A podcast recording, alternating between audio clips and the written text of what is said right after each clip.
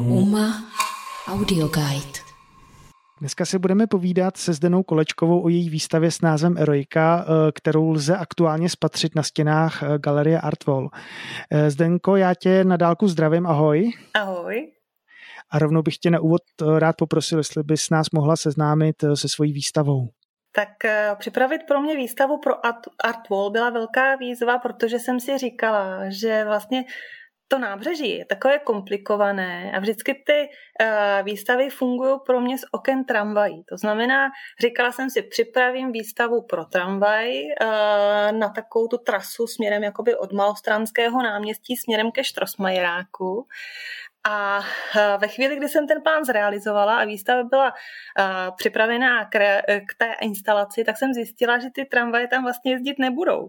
Že je to tam celé rozkopané, což už teda teď úplně neplatí, ale byla to opět další výzva. Myslím si, že hlavně to byla také instalační výzva i pro Zuzku a celý realizační tým, kdy vlastně se jedná o takový mikropříběh nebo náznak příběhu, který který právě v tom směru, který jsem zmiňovala, eh, vypráví něco o severních Čechách, o prostoru bývalých sudet, o nádherné krajině Českého středohoří a také o Ludvíku van Beethovenovi. A ty jsi vlastně zmínila, eh, že si počítala s tím, že lidi pojedou jako směrem ke Štrosmajeráku a mě by vlastně zajímalo, eh, jestli si třeba taky jako předběžně počítala s tím, že můžou jezdit vlastně od toho Štrosmajeráku směrem vlastně na tu, na tu Malostranskou. Jestli by se potom jakoby to umělecké sdělení té výstavy třeba změnilo. Má to nějakou jako posloupnost? Mm, no, uh, jakoby základní posloupnost to má, ale ono to může fungovat i jako tak takový zpětný chod, protože vlastně už i v rané kinematografii máme příklady toho, kdy se buď to zeď bourá, nebo se staví. Takže toto je opravdu vlastně eh, na základě počtu písmen Eroika, tak se ten projekt jmenuje, a tedy také technik, které se tam eh, vyskytují, sestavený příběh, který může být čten na oba dva směry. Ale pravda je, že v tom směru, směrem od Malostranského nebo od hradu na Štrosmajerák, tam můžeme najít navíc takové jakoby pozitivní rozuzlení. Mě taky vlastně zaujalo, že tím odkazuješ na o, známého skladatele, kterého se jmenovala. E, tam je jaká provázanost s ním vlastně v rámci té výstavy? Vlastně jsou to ty severní Čechy, protože on na přelomu 18. a 19. století tady do tohoto regionu strašně rád jezdil. Vůbec byla to taková krajina romantiků, německých romantiků, kdy jedním z těch center, kam jezdili, byly lázně Teplice, tehdy světoznámé, tam se setkávali doboví politici s umělci. A druhým centrem, který má pro mě opět velkou symboliku, tak je zámek Jezeří. V prostoru nad eh, současným velkolomem. A mm, to byl opět um, takový důležitý um, bod setkávání místní šlechty a přizvaných umělců těch, kteří zabloudili do těch teplic, tak uh, ti potom vlastně byli zváni Fran- s Františkem Maximiliánem Lobkovicem k tomu, aby na tom jezeří uskutečnili nějaká soare, nějaké koncerty. No a právě při jedné z takovýchto příležitostí uh, zazněla i uh, soukromá premiéra um, Beethovenovy Eroiky. Předpokládám, že vlastně ten odkaz na toho Beethovena můžeme částečně spatřit i v těch notových osnovách na jedné mhm. z těch fotografií. A mě tam vlastně eh, zaujala i ta semena, která jsou vlastně rozsypaná do těch notových osnov.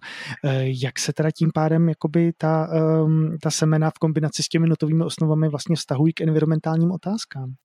Já v tom místě žiju od narození a vnímám proměny krajiny, eh, ke kterým tam došlo, já nevím, od té doby, co eh, jsem schopná nějakým způsobem rozpoznávat eh, určité eh, niance environmentálních otázek, dejme tomu od nějakých 80. let, kdy jsme tehdy prožívali opravdu mm, i pro nás dnes stěží představitelný rozměr, um, dá se říct, evropské ekologické katastrofy související uh, tehdy s těžbou uhlí a související s tím, jak na to reagovaly okolní lesy, jak vůbec uh, ta krajina procházela v podstatě takovou plošnou devastací. Uh, to se změnilo. Po roce 2000 musím říct, že ty procesy, ke kterým tehdy pomohl náš vstup do Evropské unie, jsou doufám už něčím, co nejde zvrátit. A v současné době v souvislosti s novou generací mladých lidí vnímám opět takový jakoby pozitivní impact nějakou snahu o nápravu situace a doufám, že i ta semínka, která tam symbolicky jakoby do té krajiny uh, dávám, tom propojení uh, s gestem dirigenta, uh, s gestem nebo s nějakou metaforou hudby, takže by mohly jakoby na pomoci určité rekultivaci té krajiny. Ty se vlastně těmi environmentálními otázkami e, zabýváš již dlouhodobě, pokud jsem to správně pochopil. A m, mm, tak jsem se chtěl zeptat, eh, jakou, jaký způsob jako považuješ za nejefektivnější, e, jaký způsob, myslím, jakoby umělecký prezentace nějakých environmentálních otázek právě ve vztahu k široké veřejnosti? To vždycky záleží na kontextu. Asi i na naléhavosti tématu nebo Eh, na pečlivém výběru strategií, které mohou být eh, v dané situaci mm, nejúčinnější. Mně osobně asi sedí taková rovina neúplně mm, přímočarého aktivismu, kdy se snažím ta vážná témata eh, zaobalit do postupů, které bývají také nazývány anglicky aktivism, to znamená skutečně v tom propojení jakoby nějakých eh, strategií, které si uh, půjčujeme z aktivismu a přetavujeme do podoby uh, vizuálního gesta. A tento způsob prezentace je tedy vlastně zvolen i v rámci výstavy Eroika? Ano, ano. My jsme se o tom bavili i se Zuzkou Števkovou, kurátorkou, spolukurátorkou, spolu s Lenkou Kukurovou, kdy vlastně říkali, že jejich strategií je, aby se v Artwallu objevovaly jak projekty, které jsou přímočarejší, které jsou jakoby víc aktivistické na první pohled a ty, které jsou tak trošičku zakuklené. Takže můj projekt, myslím si, že patří mezi ty zakuklenější. A, a jak jsme se bavili o tom, jak ten projekt číst, jestli zleva doprava nebo zprava doleva, tak mě v tom baví i, to, i ta možnost objevování si nějakého vlastního významu, nějaké vlastní interpretace divákem. Já potom vždycky mám trošičku problém pokládat nějaký konkrétní mm. otázky a z, z autorů vlastně jako uh, důmat tako, nebo tahat takový ty odpovědi na otázky, co to přesně znamená, kor, když tam vlastně říkáš, že tam chceš nechat nějaký prostor pro tu diváckou interpretaci. Já můžu třeba přispět k ně, s nějakým mým, um, s nějakou mojí motivací, jo? jak jsem do toho šla, s tím, uh, že opravdu se to vůbec nemusí prolínat uh, s viděním diváků, nebo ne úplně tak to budu samozřejmě rád, když přispěješ, to o tom žádná, ale mě ještě v této souvislosti právě napadlo, jak jsi zmiňovala uh, jakoby spojení těch jednotlivých fotek s těmi písmeny ve slově eroika, protože těch písmen je šest a těch fotografií je taky šest. Ano. Tak by mě třeba zajímalo, z toho bychom se konec z konců mohli nějakým způsobem odrazit dál uh, k tomu, jakým způsobem to vidíš ty, nebo k té motivaci. Tak uh, v čem přesně teda vlastně to spojení jako spočívá? Tady asi tě zklamu, protože mě šlo čistě o tu souhru okolností. O to, že mám určitý eh, množství pozic, eh, že se to vztahuje na skladbu Beethovena, kterému jsem chtěla eh, ten projekt dedikovat, protože jsem si říkala, že vlastně když stojím v té krajině a já tam sama vystupuju, tak vidím ty krajinné motivy, které viděl i on, akorát, že jsou uh, pozměněné jakoby tím balastem 19. a 20. století, tím industriálním a postindustriálním rozměrem. Ten on tam samozřejmě ve své době vidět nemohl tak na to, že si říkala, že mě sklameš, tak si myslím, že ta odpověď byla jako velmi hezká, takže já ti, já ti za ní děkuju. A ještě by mě teda vlastně zajímalo, když jsme se bavili o té motivaci, tak eh, co je teda vlastně tou hlavní motivací? Má se na základě toho něco změnit ideálně třeba? O, možná by se mohlo pojmenovat, nebo mohli bychom si uvědomit určité souvislosti.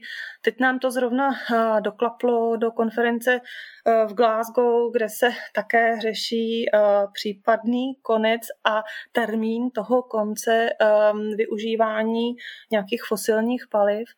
A na tomto projektu vidíme právě tepelnou elektrárnu, respektive teplárnu, ono to je takové kombinované zařízení na okraji Ústí nad Labem, které zásobuje celé město teplem a jako zdroj si eh, bere mm, uhlí eh, z přilehlých eh, velkolomů povrchových, eh, kdy vlastně ta díra, kterou eh, většina lidí alespoň nějakým způsobem si dokáže vágně představit, tak se táhne eh, pod celými Krušnými horami a právě až k tomu zámku Jezeří, kde tedy tehdy na počátku 19. století, konkrétně v roce 1804, ta erojka poprvé zazněla.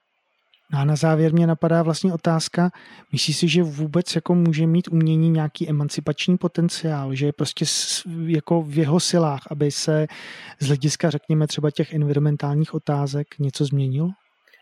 Mm, já si myslím, že má rozměr uh, každopádně vyprávět určité příběhy. A to nemyslím, že by to bylo ilustrativní nebo jako vyloženě literární, ale že na základě uh, takovýchto v uvozovkách příběhů si můžeme upravit nějaký vlastní názor, můžeme se nad nějakou situací zamyslet a třeba si i právě představit eh, různé své vlastní projekce, které směřují k tomu, jak bychom mohli naši budoucnost změnit, eh, nastavit pozitivněji, než eh, jak vnímáme naši aktuální situaci dnes.